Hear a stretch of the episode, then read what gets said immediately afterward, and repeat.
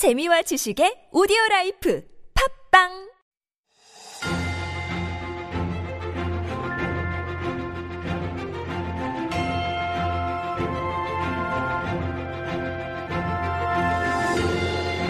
It's time for Stories Beyond Borders, and this is where we usually highlight some stories that may have slipped under your radar from around the world.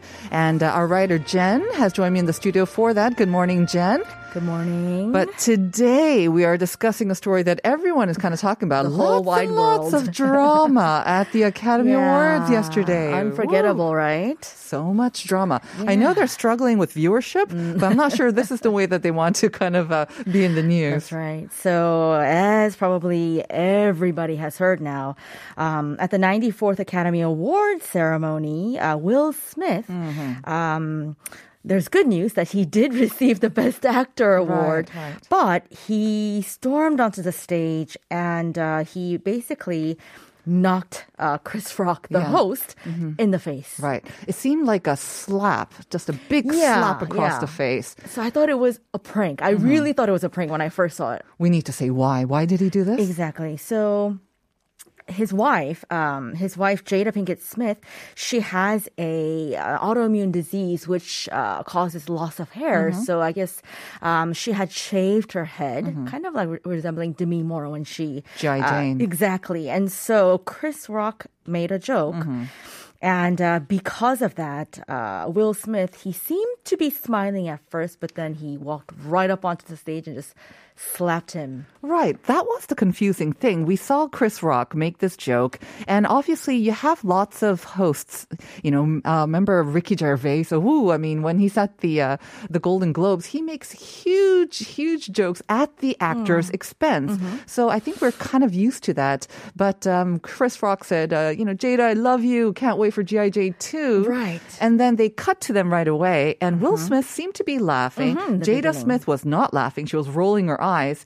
And then you see him coming up, uh, marching up on stage. So that was a little bit weird. I know. So I watched it several times. I watched his acceptance speech, trying to figure out the pieces. Because when I Mm. saw it, I was like, okay, first I was stunned. And then I was like, there's got to be more to what caused him to do that in front of the entire world Mm. Mm-hmm. Right, watching. right. Because that was the thing. I mean, it's supposed to be his moment, you know, later on. I mean, Of course, when he won, yeah. Right, that was supposed to be a shining moment, but for him to kind of walk up and do that. Mm-hmm. And so I kind of did a little bit of research, and it seems to me that Chris Rock and um, the couple, Yes. uh, Will Smith and uh, Jada Pinkett Smith, I think they have a little bit of history. Mm-hmm, It's not just this one time joke that made him go up and do that. Right. And so I guess back in 2016, uh, Rock hosted the Oscars and joked about Pinkett Smith and her husband. Again, there was uh, for boycotting um, the hashtag Oscar So White. Mm-hmm. That was the online movement, which began as a way to address the lack Right, of right. Of the Academy Awards. Mm-hmm. So something like that. And I think I researched there were some other issues that go back. And so there's a history of things that caused him to Yeah. do that. I mean, there's a lot of internet going, you know, netizens going on and about how the the joke was made in poor taste, but then some people saying we don't know, we didn't know about her condition. Right. But the the use of violence Yes. um, should never be condoned. And I think the Academy has issued an actual statement saying they're going to look into this. That's right. So they are going to do that. And so we'll see how this turns out. The story's not Right. over just yet. I have to say, Will Smith, you know, had built up this image of being a super nice guy, Yeah. and uh, uh, what should have been his greatest night. Exactly. This is very unfortunate. We'll have to leave it there. Jen, thanks. See you tomorrow. See you tomorrow.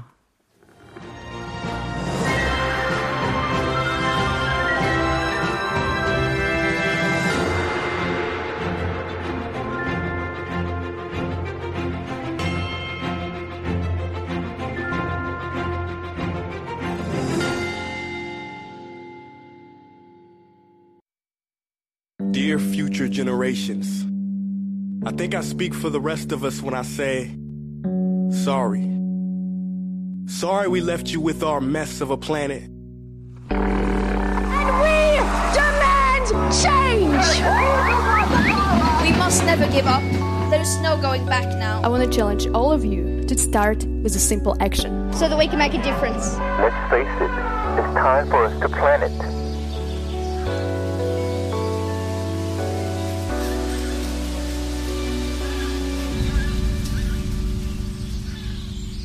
Planet Forward. That's the name of this segment where we take a look at one of the most important keywords that is or should be on our radar, and that is sustainability. And helping us to do that is Jim Bulley, who is now in the studio. Good morning, Jim. Good morning. How are you doing? I'm all right. How are you? Very good. Um, I'm getting through my coffee, so I'm still kind of in the process of waking up. How about you? I haven't had a coffee yet, so I'm not awake. Oh, oh. So I, I apologize for the next 15 minutes. I couldn't have guessed if you didn't say so, though. Um, kind of wanted to ask you whether you know the answer to our question as well. It's about facial muscles and how many facial muscles are involved in making a genuine smile. Take a rough guess. I mean, I'm How- so famous for being smiley.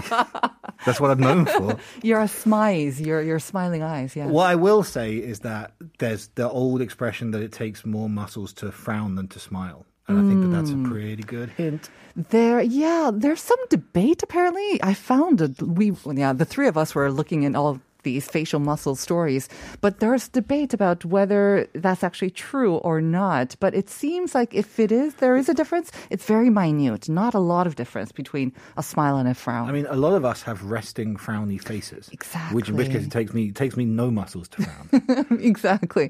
One article that I said I saw they said actually uh, most of us are smiling, so it's easier to form a smile. And I was like, I don't many people who have a resting Yeah, smiley not face. in my friend circle. Especially with the these masks, we've kind of forgotten almost how to smile. But um, that is the question of the day, listeners. Uh, we're asking you how many muscles. Um, Give or take a couple, but the average that experts say takes to form a genuine smile. And the three choices are two muscles, 12 muscles, or 48 muscles. 미소를 짓는데 저희가 쓰는 얼굴의 근육의 수가 두 개일까요? 12개일까요? 아니면은 um, 48개일까요? Those are the three choices. And if you think you know the answer, send it into Pounder Sharp 1013. I'm not sure I've got 48 muscles. you, well, huh, okay, I will not say anything because that might spoil the answer. But um, you do look good, by the way. I love your shirt. You Two look years very of good. criticism. no, no, no. I did apologize to you last week. I don't know if you Yeah. heard it. Okay. All right. But today, we're not talking about fashion. We're talking about coffee.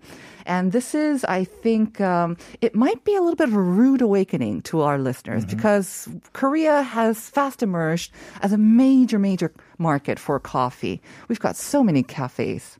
Yeah, I mean, uh, we can illustrate that. The average Korean drinks 12.3 cups of coffee a week, A week. Which Yep, is, I'm thinking, yeah. about 2.3 kilograms of coffee beans per person per year. Mm, okay. And actually, to me, that doesn't seem that much.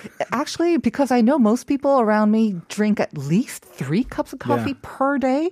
So if you could multiply by that by seven, it's about 20 so cups per day, week. Yeah, so it's I mean, that's about that. where I'm at. Yeah, okay. Anyway, I thought, considering that, I thought it'd be interesting to talk about the environmental cost of coffee. We talk a lot about the environmental impact of, of takeout coffee, right? The plastic The cups, and stuff. uh-huh. But we very rarely think about the actual coffee itself. And like all farming, you know, coffee is uh, incredibly damaging to the environment. Mm-hmm. Coffee, especially. Um, coffee used to be grown in fairly diverse conditions. Actually, coffee best grows uh, kind of in the wild. Mm. It benefits from having other plants around it. It benefits from being in sort of rainforesty areas where it's it's got natural shadow from trees. Okay. When you decide to mass produce coffee in huge plantations and you take it out of those environments, you then have to introduce all these chemicals to the earth to Mm-hmm. to replicate what you've just ruined in order to create that farm. But you need to do that to keep up with demand, right? Uh, more and more uh, demand for coffee, and especially specialty coffee, I guess, from all over the world. That's kind of driving up those uh, sort of unhealthy farming practices. Yeah, absolutely. And so if we look at a few numbers, um, the in Central America alone, which is one of the largest coffee growing areas, it's not the largest. Brazil is the largest, but Central America is the easiest to find the figures for. 2.5 million acres of forest destroyed to make space for coffee plantation, and this is not a particularly big part of the world. Um, the uh, the WWF, the World Wildlife Fund, recommend, um, says that of the 50 countries in the world with the highest levels of deforestation, 37 of those are also the highest coffee producing. Oh, So there's a very, very visible Okay. correlation between the two. Uh, it's also incredibly uh, water intensive. Mm-hmm. Um, one 125 milliliter cup of coffee takes about 140 liters of water to produce, not including the 125 One milliliters. little cup of coffee? Yeah. And then, of course, there's the carbon footprint of the fact that we fly coffee all over the world. Very true. It's not usually grown in our backyard. Wait a minute. You said the the water footprint um, over one sort of 125 milliliter cup of coffee is 140 liters. Mm-hmm. 140 liters. Um, put that into perspective. Uh, two eight minute showers. Two. Okay, so one 16 One minute 60 shower. minutes. Yeah, but the, the perspective they gave was two eight minute Okay, showers. got it, got it. But that's humongous, actually. Yeah. You don't think, because it's an agricultural product, obviously. I don't think we think of the environmental footprint of a, an agricultural product. We, we always talk about, you know, um, uh, what is it, livestock and how much that produces the water, the methane from their gases, the, the grass, whatever that's needed. But with coffee, you think it's so harmless. Yeah. And this is again huge. In a large part due to growing coffee outside of its natural conditions. You know, if you're growing coffee in a in a forested environment, Mm-hmm. then there's a lot more liquid in the soil anyway because there's other trees around that have leaves that capture water, that preserve it, that introduce it to the soil. Well, as soon as you start manufacturing it in plantations, you have to add all of this. Mm-hmm. And there's another ripple effect to the water as well, which is that the plantation growing of coffee also produces a huge amount of waste that's discharged into rivers, chemical waste, because they have to use pesticides because there aren't trees there to distract the insects. They have to use fertilizers because there aren't other plants there to fertilize the soil. And then those all end up in rivers which are polluting the water supply anyway. Do we know why so much water is actually used in making coffee? I mean, obviously the farming of it to water the actual plants, but I guess maybe the processing as well. It takes a lot of water, maybe. Uh, yeah, I mean, uh, coffee uh, um, has to be washed. Which The is beans, right. yeah. I Uh-huh. mean, which is a you know obviously involves quite a lot of water Right, as well. right. And the more there are different ways of of uh, washing coffee beans, and obviously the more factory kinds will just end up blasting water through the system constantly, which uses a lot of water as well. Mm-hmm. Right. So I think a lot of listeners, um, a lot of people in general, I think now that they know the, the carbon footprint of eating so much meat, they've been trying to reduce their meat intake um, quite actively, proactively. Maybe once um, we get through our segment today, you might want to think about not cutting out coffee. God forbid, I won't do that as well, but maybe just cutting it down um, from your normal three or four cups to one or two cups a day and really enjoying that cup of coffee. Because we also have a listener message 5231 saying 혹시 가장 맛있는 커피가 뭔지 아시나요? 애 둘 깨워서 등교 준비시키고 출근해서 먹는 첫 커피요. Right? It's that it's how you enjoy your coffee and I completely relate to that as well. I mean, you can have also the be time, more responsible yeah. with your coffee purchasing, which helps to, to Okay. balance it out. You know, so the, the obviously the obvious way to combat the environmental impact of coffee is sustainable farming. Right. Um, and luckily, that actually has become very, very popular. Mm-hmm. You may not remember this.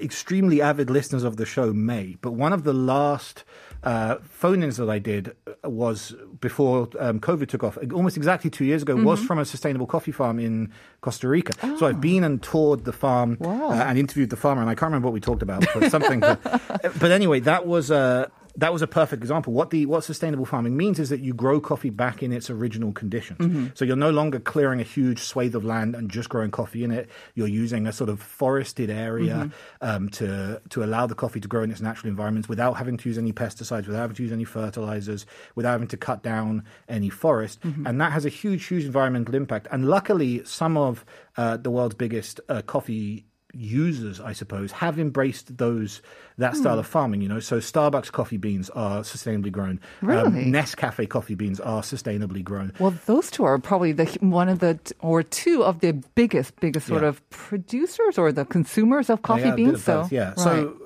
I mean, obviously, they're still being produced on, a, on on a far bigger scale than the Earth can maintain. But both cutting down coffee and also looking for those more responsible Mm-hmm. sources. And there are a few different um, badges or words you can look out for on coffee, especially if you're Mm-hmm. Buying it in a supermarket, which indicate that it's being responsibly. Now, whenever we do try to appeal these kind of more, you know, greener products to consumers, it also has to do with the quality of the product itself, right? People are not going to take it just because it's greener. It has to also taste good. A lot of coffee connoisseurs here now in Korea as well. When you were in that farm in Costa Rica and you saw it being farmed sustainably and I'm sure you tasted it as well. Could you taste the difference, or were you more inclined to now go for sustainable coffee? I mean, uh, yeah, absolutely, you can taste the difference, and and because because it was a you know a small farm doing things a traditional way, they have different the different styles of roasting and stuff that we know, but there's also different styles of washing when it's not done mass produced. There's there's different styles of uh, peeling the beans. All of these kind of things produce much, much, much nicer coffee. And it's not like it's dramatically more expensive. Like if you're looking to buy coffee in a supermarket, if you look for the Rainforest Alliance badge, which is extremely common actually, not that hard to find. yeah. That means it's been not only sustainably grown, but the Rainforest Alliance also monitors how the uh, coffee producers treat their staff, that they're employing women as well, Right. um, all that kind of thing as well. If you can't find Rainforest Alliance, then there's another badge which says that coffee is shade grown, which means that it's been grown in a forested environment. Mm-hmm. Kind of a natural environment, like yeah. you say. Uh-huh. As close to a natural environment as possible. Mm-hmm. If you can't find either of those, then even just organic is better than nothing because Mm. at least that means they're not introducing fertilizers and pesticides to the soil. Mm-hmm. It's pretty easy for us to find that kind of coffee and not looking out for that. And even if you, a lot of us um, in Korea especially tend to buy coffee beans from a cafe. Yes. You know, that like they're Yeah. roasting So it. do I. You can ask them. You know, they ought to If know where their have, coffee's being right. Mm-hmm. sourced from. A good cafe, and if you're buying coffee beans from a cafe, it tends to be a good cafe, Mm-hmm. ought to know where their coffee beans are coming from. That's really interesting. I mean, I think for me, I uh, they have a regular store that I go to, a regular cafe where I get my coffee beans as well. I have never actually even thought about asking where it or the sustainable sort of footprint of the coffee beans. But like you say, um, even going to a regular mart, I think I have seen those big Yeah. coffee bags with the rainforest. And the great thing, like you said, is not only good for the environment, but also treats the workers involved better as well. That's really good to Yeah. hear. With the rainforest little sort of mark, you Rainforest said? Alliance, yeah, Okay. that's the best one. And uh, I think that most cafes in Seoul, you know, the good cafes, the ones that care about the coffee, will be looking for sustainable farming because you get better quality coffee. Absolutely. All right. Um, now, I've got one more thing to tell you about. This is a bit bit more left field. Bear with me for this one. Okay. There is companies exploring another alternative, an even more environmentally sustainable version of coffee, which doesn't involve any coffee. Are we talking about something like lab grown coffee like we do with the meat? Yeah, almost. Like almost. What we're talking about. Uh-huh. Now, I looked into a, a startup in Seattle, but there's a few companies around the world doing this. They they take date pits, so the stones that are inside dates, Mm-hmm. which are a natural byproduct of an existing trade, right? So they're in terms of uh, deforestation and stuff, it's zero Right. because they already exist. Yeah. They take date pits, which are very similar physically to coffee.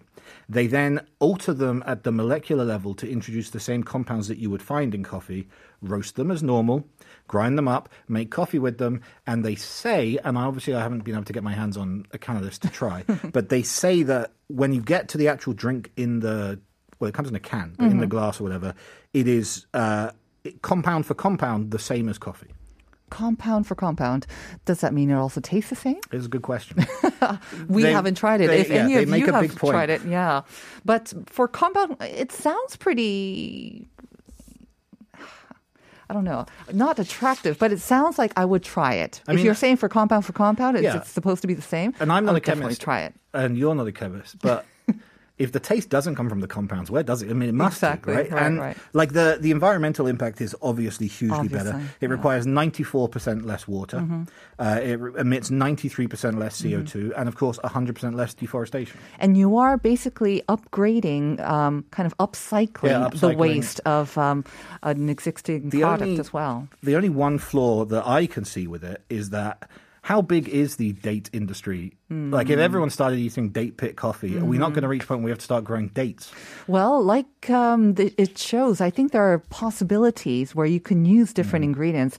Uh, yesterday, Joe McPherson was on, um, and he was talking about um, chicory root coffee. Have you heard of that?